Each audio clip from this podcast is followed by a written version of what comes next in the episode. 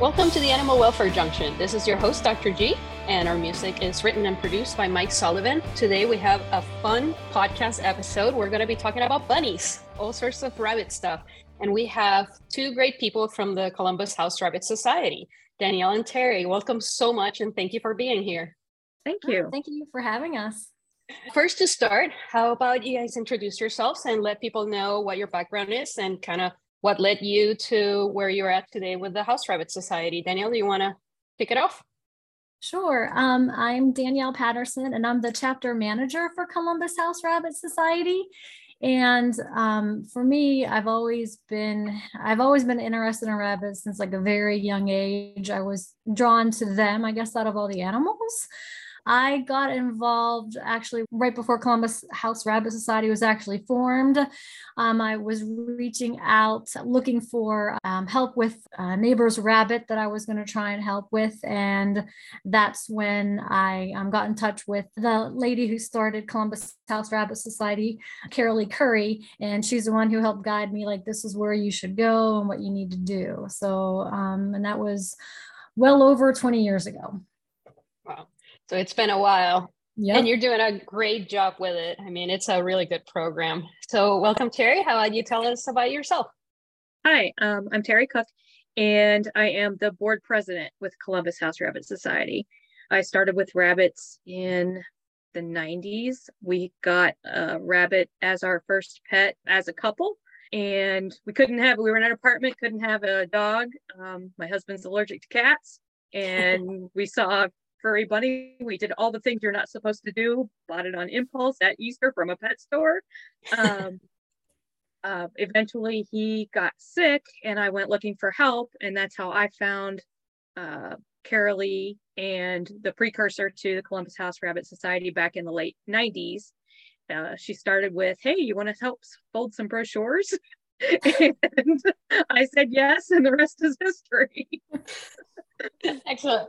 Well, welcome. Uh, you know, like what you said, when I was young, when I was about probably like nine, 10 years old, I kind of wanted a bunny. And, you know, like we went to a pet store uh, at the mall and I got a really small rabbit. And I think that it was just not old enough. So I got that bunny. It passed away. I had taken it to a veterinarian, and the veterinarian said, I think this bunny is too young. Make sure that you get a bigger bunny. And then that bunny was a little bit bigger, same pet store. And then that bunny also passed away. And the veterinarian had done a stool sample and said, oh, it has parasites. So how about you don't get bunnies from that place anymore and get bunnies from another place? And going to this other place, it was kind of like this was in Puerto Rico. It was kind of like a tractor supply type place, but much more educated, right? So the people that were there told me about hey you're not supposed to just feed them pellets. You're not supposed to do this. You're not supposed to do that. So i ended up with a bunny that i was able to better care for because i was better educated. And that bunny i actually was two bunnies. Those two bunnies lived a, a longer healthier life. So that's one of the things that i want to share with our listeners today is the do's and don'ts of having a bunny because a bunny is not a small dog or cat. They have their own needs. They have their their own differences so we want to make sure that people make the right decision in getting a bunny for their family and then also in maintaining it and caring for it as a long-term commitment. So let's start with kind of the simple things. So how about bunnies and their food? What kind of foods should they be eating regularly?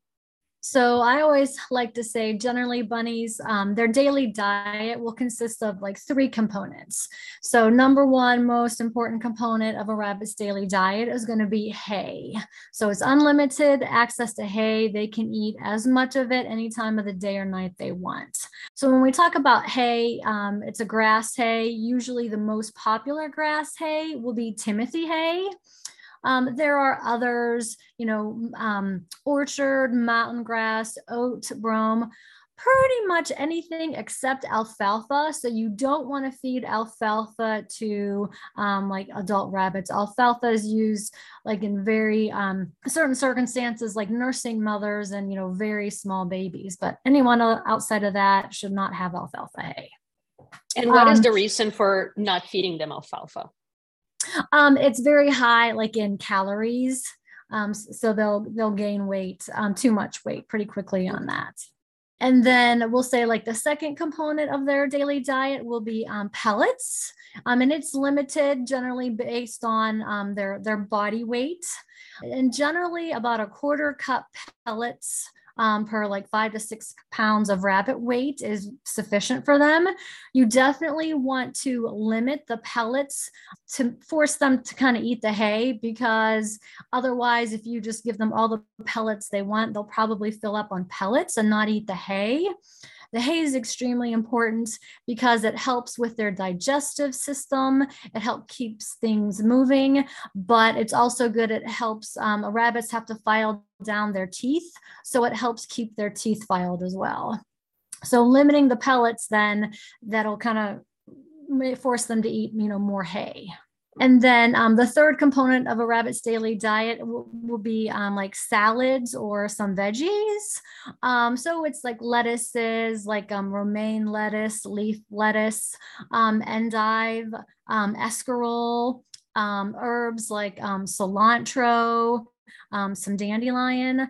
Um, you just definitely want to stay away from vegetables that cause um, gas, you know, like broccoli or cabbage. Definitely stay away from those type of vegetables.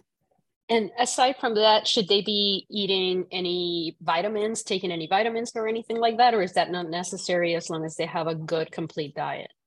as long as they have like a, ra- a nice rounded diet you know they can get the vitamins that they generally that they need from you know their hay and their pellets and the and the pellets too.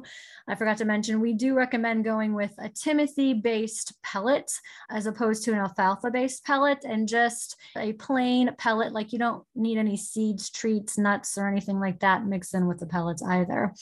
There are some companies like i know um, oxbow um, and maybe science selective that will make kind of some vitamin treats like made with like some timothy hay. So um, those are perfectly fine too. What are things that people should stay away from giving bunnies that could be potentially toxic or harmful to them? One example that i can think of is i was doing surgery once on a bunny and when i when i went to open the bunny up it was very jaundiced which it basically means that it's very yellow and afterwards, I asked the owner what the food that the bunny was eating, and she was giving the bunny dog food because the bunny loved to eat with the dogs and they, she thought that it was a bonding experience and she had no idea about it. So why is that not okay? And what are other things that may not be okay? Well, rabbits are vegans to start with. So any sort of um, animal protein is not a natural food for them. So like your cat food and your dog food, I mean they're they're carnivores. So it's just a whole different dietary system. I mean, you you definitely obviously want to watch what they eat and just really keeping it kind of limited to like the the hay you know their pellets. You know you don't want to share like human food especially anything processed with them obviously. For a treat you know you can give fruit as a treat so meaning like a little slice of banana you know a little slice of apple you know or pear um, a baby carrot you know but outside of you know that definitely nothing you know no meats no human processed foods or, or anything like that. So speaking of hay some people get hay and straw confused right? So what is the difference between hay and straw and what is straw actually used for? I guess i would say the best way to i would say differentiate between straw and hay like straw is going to be like more yellow very shiny whereas when you're talking about hay it's a lot fresher so it should be you know green you want to think about hay i guess another way too um, as a bulk item. So if you buy it like online, like from Chewy or Amazon, the more you buy at one time, the cheaper it is. So you don't want to purchase like a small little 16 ounce, you know, bag of hay for your rabbit. You know, they're going to go through quite a bit of it. So you want to think about it as a bulk item. So like Oxbow will sell, um, like a 25 pound box of you know timothy hay and for a single rabbit that is not too much or you know too much to buy at one time as long as you don't get the hay wet it, it will last like months and months like you'll be able to use all of it before it will you know it doesn't go bad so that's one thing i always like to tell people too um you know because the more you buy the cheaper it is and it's not going to perish one of the things that I did with my bunnies that if I had another bunny, I would not do is that they lived in a cage with the wire floor. What are going to be the best ways to house a rabbit? And then, you know, what kind of bedding they should have and litter boxes. So we have our bunnies housed in a four by four exercise pen, like you would use for a dog. It gives them plenty of space to move around on the, you know, floor space. It gives them the height uh, they're typically three feet high, so they can fully stand up. Um, there's no lid usually, unless you have jumpers, but there's plenty of room for them to stand up, move around, stretch out. We can put their litter box right inside that pen. We usually put some sort of vinyl flooring down to protect our, our own floor, and then maybe some rugs for traction for the bunnies. But they can have their litter box, their hay, their food and water bowl, you know, whatever they've got to like hide in their little house or bed or something, um, their toys, everything can be contained in that four by four pen. And it makes it easy to sort of contain whatever rabbits can be messy with their hay and their, you know, whatever.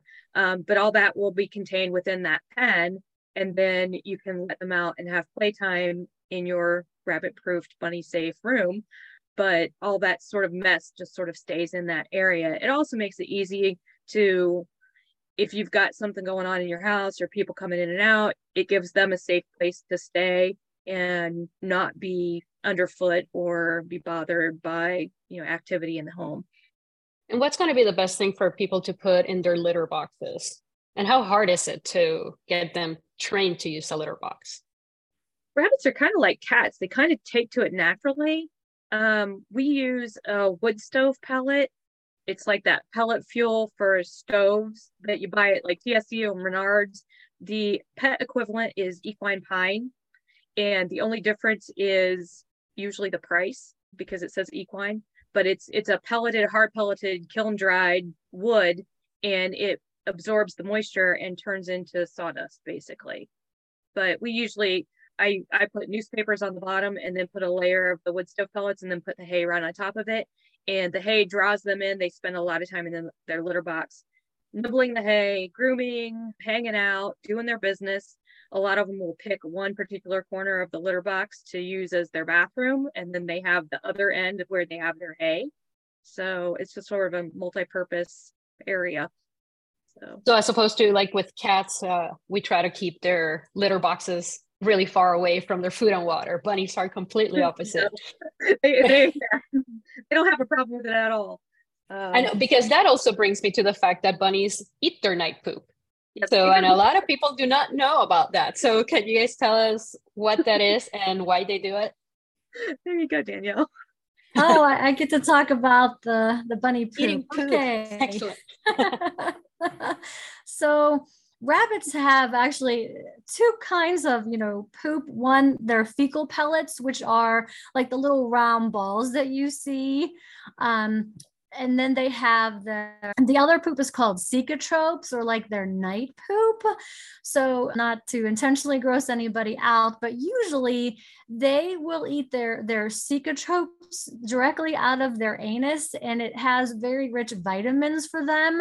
So you normally won't even see the cecotropes but um, or their night pellets but if you do they're like usually very teeny tiny and they're kind of like clustered almost like in a little like little grape um, cluster and they're very soft and smushy and they're very smelly so they look they look and smell completely different than their regular um, fecal pellets. And a lot of times if people are seeing a lot of those it usually means there's something off in the diet like they're overfeeding pellets they're getting too much protein in their diet and so they might need to tweak some of their dietary habits. What is the one thing that people need to get used to or, or plan ahead is that rabbits, as we mentioned, they are a long term responsibility. So, what is the average lifespan of a bunny? Eight to 12 years is what we generally tell people. Um, I've had a 13 year old, you know, just veterinary medicine has come so far from, you know, back in the 90s when I was searching for answers, you know, for my first rabbit. So many things are different now. And there's just so much technology and so much more knowledge that rabbits are typically living longer, which is wonderful. Um, but people just don't expect that. I think people think that rabbits are sort of like hamsters or guinea pigs or you know those other small animals that are, only live a couple of years and then surprise you know your kid is 10 years older and you still have the rabbit and what are you going to do when they go to college people aren't prepared for that so that's that's the one thing we try to impress upon people is that it really is a long-term pet and you need to be aware that if you're getting a pet, you know, or a rabbit for your 10 year old, that when that child is 20, you might still have that rabbit. Well, and we cannot expect little kids, especially, to be the primary have the primary responsibility of caring for any animal, but also in particularly a rabbit. I have a friend that recently her daughter had a birthday, and some family members gifted the child a rabbit without talking to the parents. And oh. thankfully, the parents are responsible pet owners and they have two other rabbits so they know how to deal with it and you know it, it's not as bad as it could have been.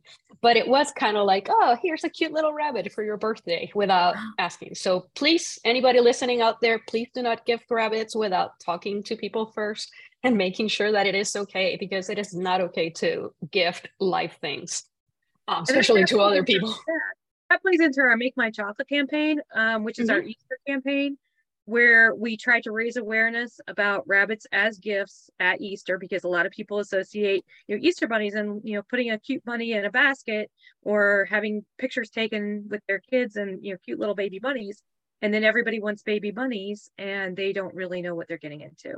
So we created the Make Mine Chocolate campaign to educate people on what it really means to take on a rabbit please don't give a live animal to somebody who is not prepared to take it on. It should be a family decision. It should be a family pet rather than an impulse or a gift. And one one thing too is that rabbits are kind of delicate and some children may not be ready for handling a rabbit. What would you say to somebody that has small children that is interested in getting a rabbit as far as making sure that it is the right pet for their family and how to get kids used to dealing with rabbits. We've had plenty of people that have, you know, small kids and rabbits at the same time. Um, it's a matter of teaching kids boundaries. We had a friend that, you know, they had their four by four pen and that was Frankie's space. And when I reached over the pen to pet Frankie, the three year old scolded me because that was Frankie's space and I did not ask permission. Amazing. But, that's I mean, perfect. but I mean, that's that's what you. Yeah. That's a great way to do it. You know, just teach right. kids the boundaries. A lot of times, I would have kids when they came to my house. They would sit on the floor in you know in a circle if there's enough of them or whatever, and I'd put the rabbit in the middle, and then the rabbit would go up to the kids. You know, they're they're as curious about the kids as the kids are about the rabbits. Um, so just sort of not not so much handling and picking up, but being on the the rabbit's level and interacting on the floor and not not reaching and grabbing, but letting the rabbit come up to them. Uh, but I, I mean, I think it can be done, obviously. Just resp- being responsible, having being responsible as a parent. Mm-hmm. Uh, and again, that's the same as with puppies and kittens as well, just responsibility in general.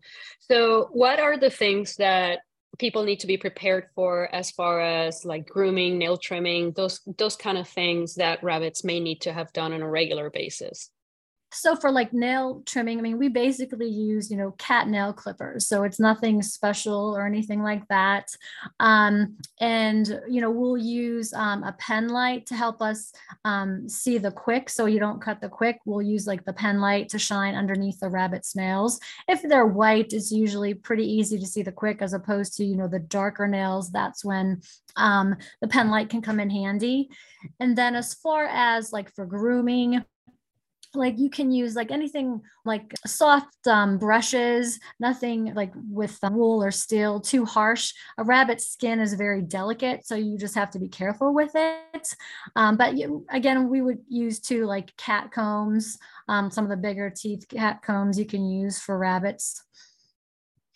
So are rabbits good pets to have around other pets? Can rabbits coexist with cats and dogs?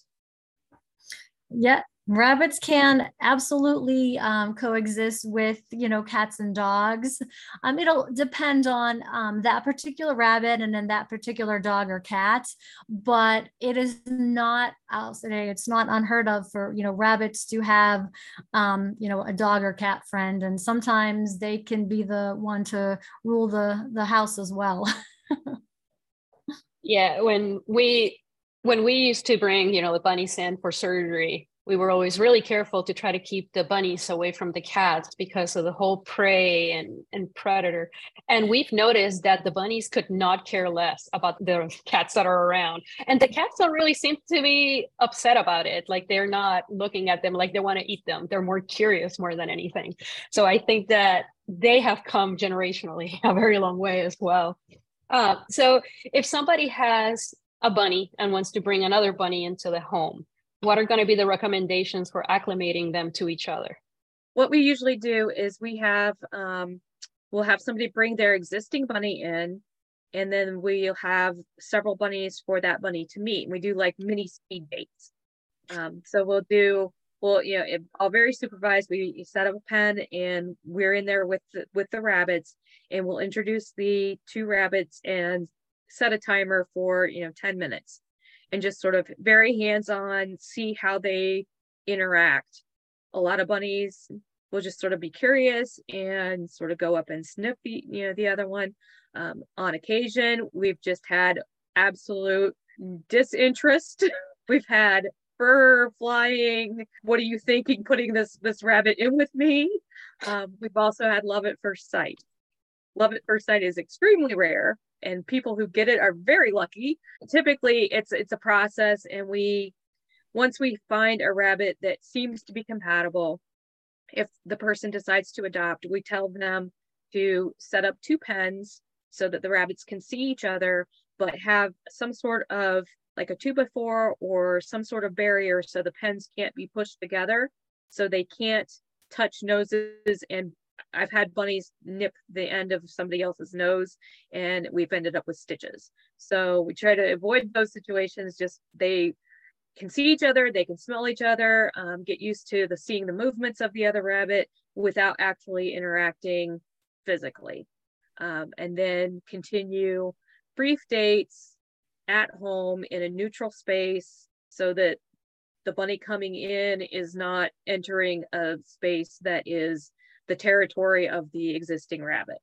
Um, rabbits are territorial by nature, and a lot of them do not like sharing their space initially. So, but um, it's a process, and some of those dates can be, you know, quick and sort of extend, you know, however long they will last. We always tell people to end it on a positive note so that the next time they're together, the, the initial memory isn't last time I saw you, I was fighting with you. I've done that before and it's a very long and painful process. So, um, but you know, usually, usually we can find a pretty good match to start with and set people up for success.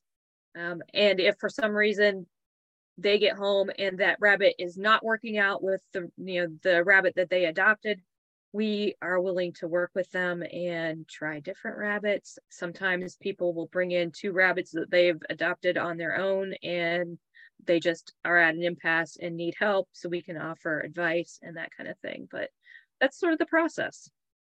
Is there a benefit having, if you have a bunny of one particular sex, getting the same or a different? Is there any difference as far as the likelihood of aggression or compatibility? We usually say the female female bonds are the hardest just because you know the girls are always the boss usually male female is is the easiest although we've had plenty of male male pairs that are just you know it's a bromance and they're just happy you know, be a bud. But usually male female pairs are the easiest to bond. And you guys spay and neuter all your bunnies prior to adoption, correct? Yeah, uh, absolutely. Uh, spaying and neutering rabbits is just as important as, as spaying and neutering, you know, cats and dogs.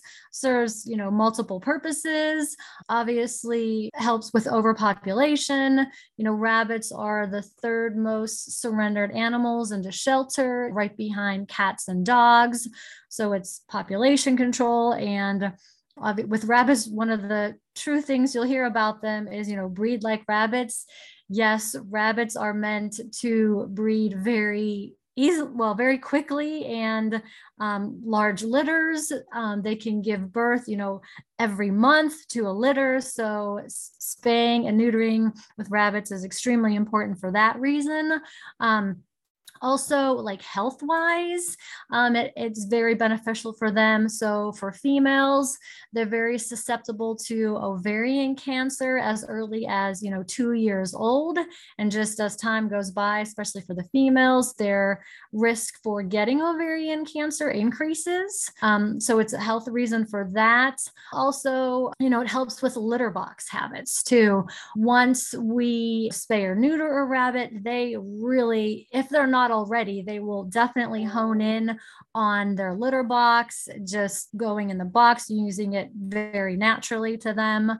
And spaying and neutering helps with the hormones as well. So it makes bonding much, uh, well, I'll say definitely easier. Like for like even if you wanted to try and bond same sex rabbits i mean definitely everybody has to be spay or neutered before attempting bonding too. So there's um you know different different reasons that we adopt out only spay or neutered rabbits and recommend rabbits getting spay and neutered as well. Yeah, and less common, but recently we had a bunny that had a mammary tumor that that is not a very common occurrence, but it can happen. And that is also something that can be prevented.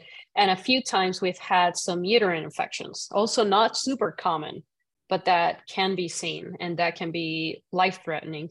So, what is the age that they can start having babies? Females, usually after four months, we get really nervous um, if they're housed with males because the males are viable at something crazy like between eight and 12 weeks. So as soon as the, as soon as they start acting hormonal or the testicles descend in males, we need to to look at getting them fixed. Females typically we we say to wait six months just to make sure that they are fully grown physically and make it easier on the the vets to get in there and work. But yeah, they grow up fast. Yeah, yeah, definitely. From my perspective as a veterinarian, the females, it's so much easier for us and it's so much easier for them to get spayed at six months or later. And it's just the size of the uterus in relation to the to the size of the bunny, right? The rabbit. So the uterus is so small in a tiny baby rabbit that you end up having to make a huge incision to find it. And there's just so much trauma and so much heat loss and so much more anesthesia time as opposed to when they're six months old. Everything is you know they're they're preparing to be able to have babies. So that uterus gets really large and it just comes out to the surface and it makes everything a lot easier. And you mentioned danielle that they have big litters. So what's the average litter size of a rabbit? It can be anywhere like i mean from one but then we it can be like up to like you know 12 13 um, and usually the more litters they have, then the bigger they become. That they have more babies in as they have more litters too. So yeah, I mean it's not uncommon. We um, have picked up strays before, and like you know they'll give birth two days later, and it's like eight rabbits, and it's like oh my gosh, yeah. And you said that they can have them um, like every month. They can have a litter. Is are mm-hmm. they like cats where it's during a season or can they do this all year round? It's all year round. the fun never ends.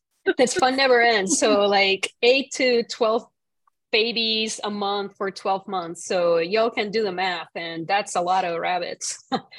um, so one thing that separates the males and the females is going to be the tissue around the neck And a lot of people don't understand what that is and how that pertains to males and females and what kind of things that means. So, can you explain to us what that is? The dewlap.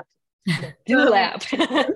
in females, that's where she plucks the fur to make her nest. So, especially in unfixed females, that's going to be probably a larger area. It doesn't necessarily mean that the rabbit is fat.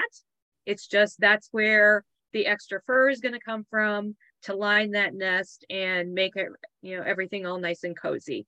Um, once the rabbits are fixed, usually that goes down quite a bit, um, but it doesn't necessarily go away. I've had plenty of rabbits that, you know, maintain a, a healthy dewlap, even though they are fixed. It just gives them a little nice pillow to lay on. And then I've had male rabbits that have a nice little thick collar and it's his dewlap. Um, and you know, like I said, he's not he's not overweight. It's just where he has some excess fur and he's very handsome. so when do the baby rabbits get old enough that they start eating on their own and not needing to be with mom anymore? Mine started eating pellets at about three weeks on their own not exclusively they were still nursing but they did start tasting hay and pellets because we had you know everybody together and mom's in there with plenty of hay and pellets on her own. So it was just sort of a communal bowl. But i think we pulled the boys off at about eight weeks uh, because they started acting hormonal and they were eating more pellets and hay than nursing. But i know with my one litter she nursed for quite a, a long time but just because she could um, there was no reason she was with her her female babies. And we've had other bunnies that came in. Gosh they were rescued at about three weeks. And they didn't they didn't have a mom. So they were eating hay and pellets right from the get-go. Um, and they seem to be doing well. They're about eight eight to ten weeks old now. So they're doing well. Okay so really early on, compared to yeah. other animals, they start yeah. they start eating solids like the regular rabbit food. Yep. Um, what's the what's the youngest that you would adopt them out, or that people should be able to adopt them? Well, we don't adopt anybody who's not fixed. So males have to be at least probably three months old by the time we get them fixed and ready for adoption, and the females are going to be at least six months old. So nobody nobody younger than that is going out our door. Let's go into some of the common issues that people may find like problems and diseases with their rabbits. So we've already talked a little bit about problems if they get food that is not proper. Now, another common issue that people need to be aware of is like gut stasis. So, can you explain what that is and why that is a problem and what kind of things people can do to monitor and correct it? Yeah, rabbits have very sensitive GI tracts. So, probably one of the most common things that a rabbit can get was called GI stasis, gastrointestinal stasis. So you might notice that the rabbit like is not eating as much or as eat like finishing their pellets as fast as they usually do or they're um, like kind of sitting hunched in their litter box when they're not, they don't usually spend time in there. They may look kind of painful. They can actually do a little like teeth grinding to show pain. And if, say, like you would offer them, you know, their favorite treat when they would normally come running, if you offer that same treat, if they're in GI stasis, they'll just like turn their nose at it and won't, won't do anything. So with that, you can get you can give like ga- Gas-X tablets that can help just to get their GI tract going again. You can also do like little bunny massages or can put them on like a warm heating pad to help get things going again in their stomach. Depending if you have on hand, sometimes we'll do like IV fluids to help get things going again. But it's it's definitely something you want to be aware of um, because if you if the rabbit it isn't back on track within you know 12 to 24 hours you definitely want to seek you know medical care because it can become a serious situation with them very quickly because it can be then difficult to get their gi tract moving again. One of the things that we are we're really strict about is that when rabbits come in for spay and neuter, we keep them for a while to make sure that they are eating and they are going to the bathroom and that their poop is solid so that we know that everything is moving in the right in the right way. And that at least their GI tract is healthy to maintain them before and after surgery. Um, so what other problems? I know that we see some issues with their teeth. So what's the deal with rabbit teeth and why is it why does it become a problem? Well, their teeth are constantly growing. So that and that's um, why the hay is really important because the hay helps to keep the teeth worn down. Sometimes the teeth are not aligned properly and can grow points, which can grind or poke into their soft tissues in their mouths, cause cuts and ulcers on their tongue or their cheek, which in turn makes them not want to eat, which in turn can, you know, GI stasis. So it's sort of everything is is tied together. Stasis usually doesn't occur just on its own. There's usually a reason. A lot of times it can be teeth. Sometimes we see the the misaligned front teeth, the malocclusion, those have to be trimmed too if they continue to grow and be misaligned. We've seen that occasionally, but not so much. I mean, it seems to more more be the cheek teeth that are the big issue. Um, That's where they get the abscesses, correct? Yeah, where yeah, because the teeth don't don't meet correctly and don't wear down correctly. And a lot of times, if we get strays in that have had poor diets or just been sort of surviving on whatever they can find. Um, a lot of times, if we can get in and get a dental done and get them on a proper diet, usually the diet of the hay and the right pellets will help keep those worn down.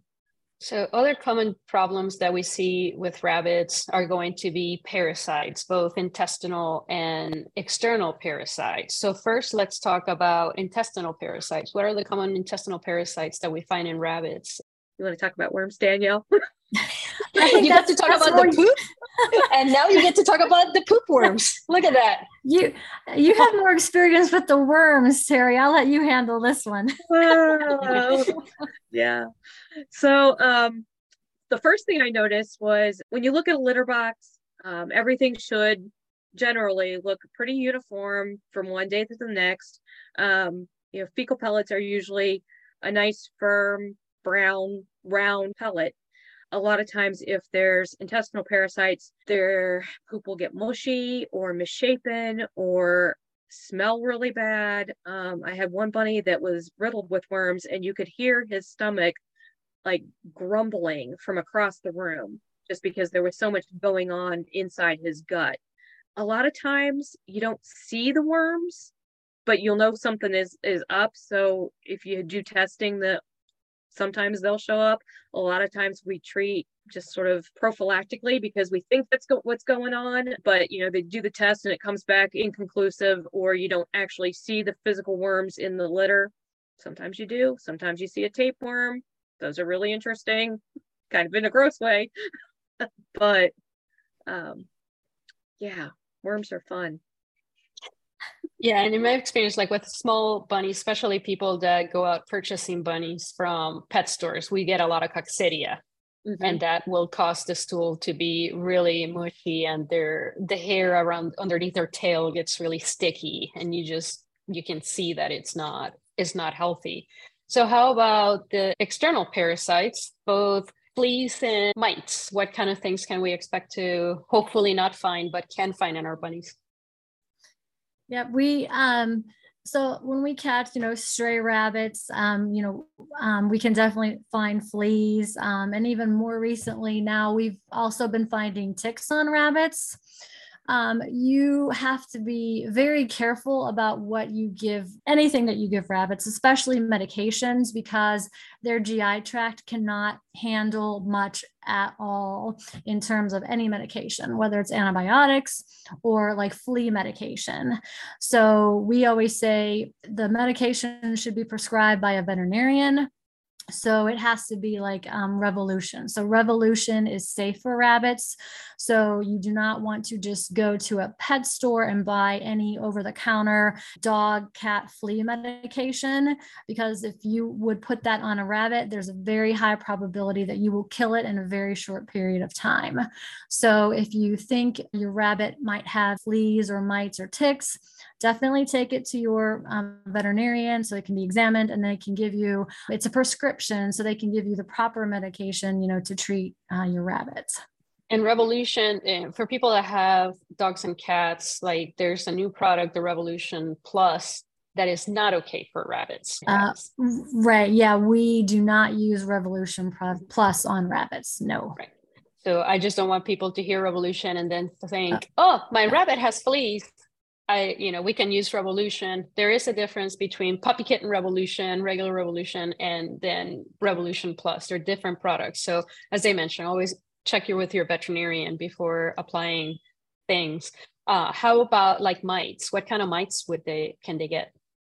It's usually like ear mites. So you can see flaking or like cake, like caking kind of in the ear. So that's that's indicative of the, of the ear mites, which generally we would treat too with like a revolution.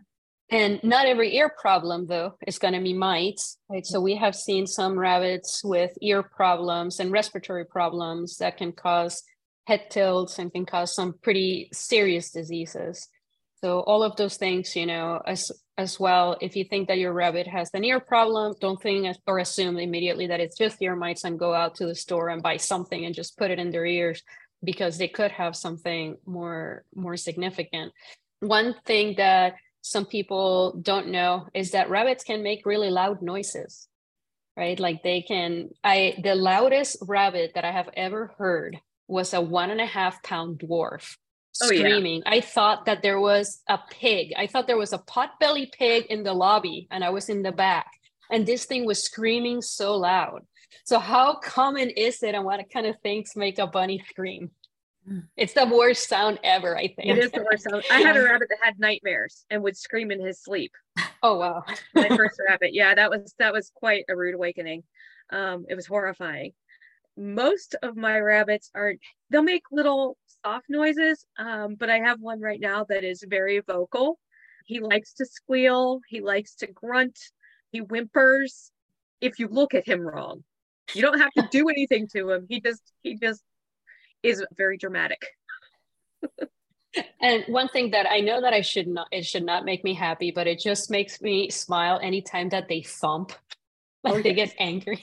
so what kind of things will make it? Is it just when they're upset and really angry? Because in my experience, that's what it is. They're mad that they're in the cage and that they're not at home and they just start thumping really loud. Or from being startled, or if something isn't right with, you know, their environment, or if they hear a noise that, you know, is unfamiliar or a smell that's unfamiliar. There are lots of rabbits that don't like the smells of cooking. I have a friend that every time she cooks, one of her rabbits will thump at her. So yeah. Hopefully she doesn't take it too personally. no. she tells her to get over it and it's not.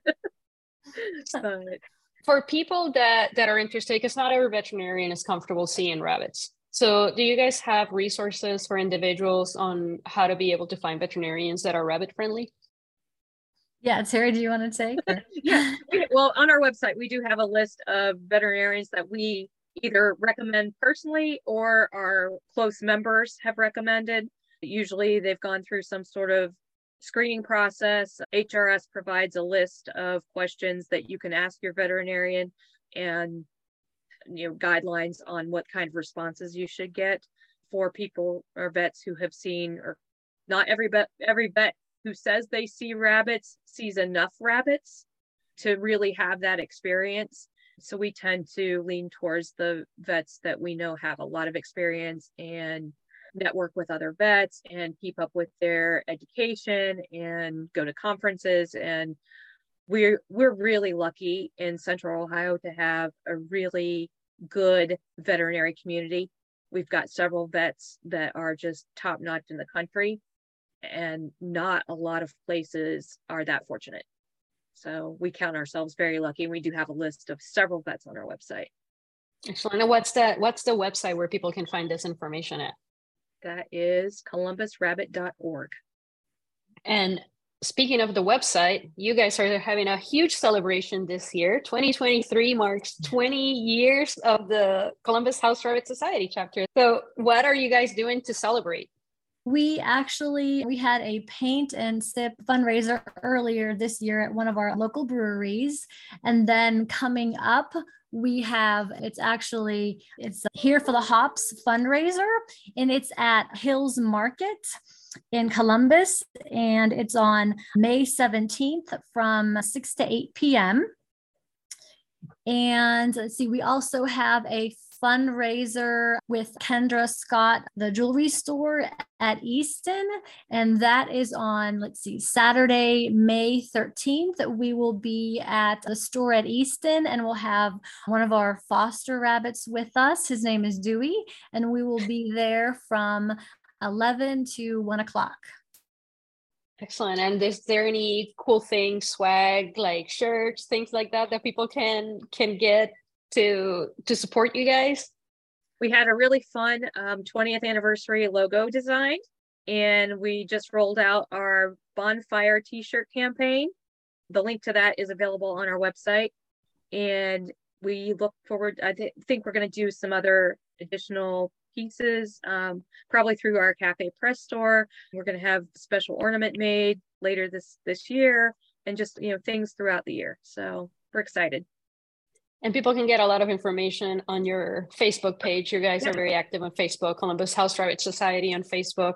Right. That's that's all really cool, exciting stuff. I'm really excited for you guys. Uh, it's a great resource, even for myself as a veterinarian. I have used the resources that you guys have, especially with our clients. You know, as you mentioned, it, it's not just seeing rabbits, it's knowing a lot about rabbits. Me personally, I'm really comfortable spaying and neutering rabbits. I know some of their diseases, but anything else, I'd rather somebody else that has more experience in internal medicine deal with things like that.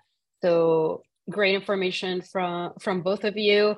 I really appreciate that you took the time to be here and educate everybody on rabbits. Is there anything that we forgot to talk about or that you want to to say in closing to our to our listeners if somebody wants to is interested in adopting a rabbit what what should they do so on our web, website, which is columbusrabbit.org, under the adopt section, we have an adoption application. So you can just fill that out electronically. It'll come to us and then one of our volunteers will call you you know to talk about your application and talk about rabbits and then we can set up then an appointment for you to meet some some rabbits to possibly adopt Excellent. And in, on Instagram, you guys also post pictures of the rabbits that are for adoption. And yes, I love do. seeing the, the rabbits on that. So follow them on Facebook, Instagram, columbusrabbit.org. And thank you again so much for for spending time and to everybody that's listening. Thank you for listening and thanks for caring. Thank you. Thank you, Dr. Gonzalez.